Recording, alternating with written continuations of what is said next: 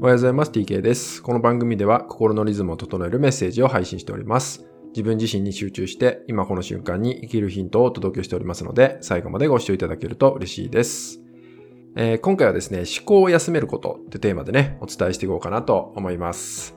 えー、ぜひね、あなたも思考を休めてあげるっていうね、習慣を作ってほしいかなって思うんですよね。じゃ何をするかっていうとですね、まあ、簡単なのは、えーと、スマートフォンを閉じてみるってことなんですよね。まあ、スマートフォンを見ない時間を作ってみるってことが大事です。で、これってね、意外と今の時代なかなか難しかったりとかするんですよね。まあ、スマホ依存なんて言葉も出てきているように、まさに薬物並みに依存効果が高いものになっているわけなんですよね。まあ、先日ですね、えー、ある番組を見たんですね。ネットフリックスにある、まあ、ある番組があってね、まあ、デジタル社会の光と影っていう番組だったんですけど、まあ、そのね、中でもね、言ってたことがあって、実は2011年ぐらいかな。2011年ぐらいに、まあ、ソーシャルメディアっていうのがね、出てきたわけですね。普及してきたんですけど、まあ、SNS ですよね。そういうのが出てきた中で、でその2011年以降ですね、えー、その Z 世代って言われるね、子供たちがいると思うんですけど、え、彼らはですね、初めて10代で SNS に、え、触れたことのある人たち、しかもスマホで見ている人たちっていうのが言われてるんですね。で、この11年以降にですね、実は、え、10代のですね、自傷行為っていうのが増加したって言われてます。で、大体10代後半ですね、10代後半だと、え、この11年以降に、え、約60%増加したそうです。そして10代前半ではですね、なんと180%以上増えてるっていうのが言われてるんですね。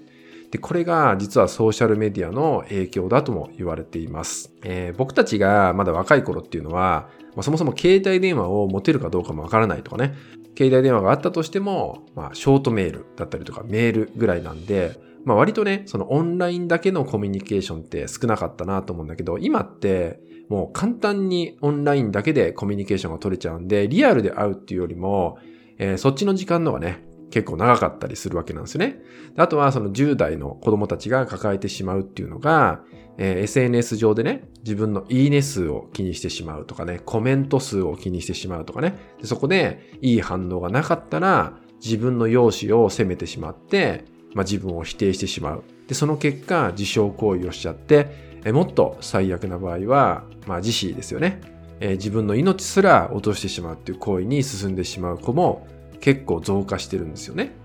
まあ、このようなことが今若い世代で起きてるんですけど、僕たちも似たようなことが起きてますよね。SNS を通して反応を気にしてしまうとかね、え自分を演じちゃって、その演じた自分にリアルでもなろうとしちゃうみたいな、よくわからないことが結構起きちゃってるわけですよ。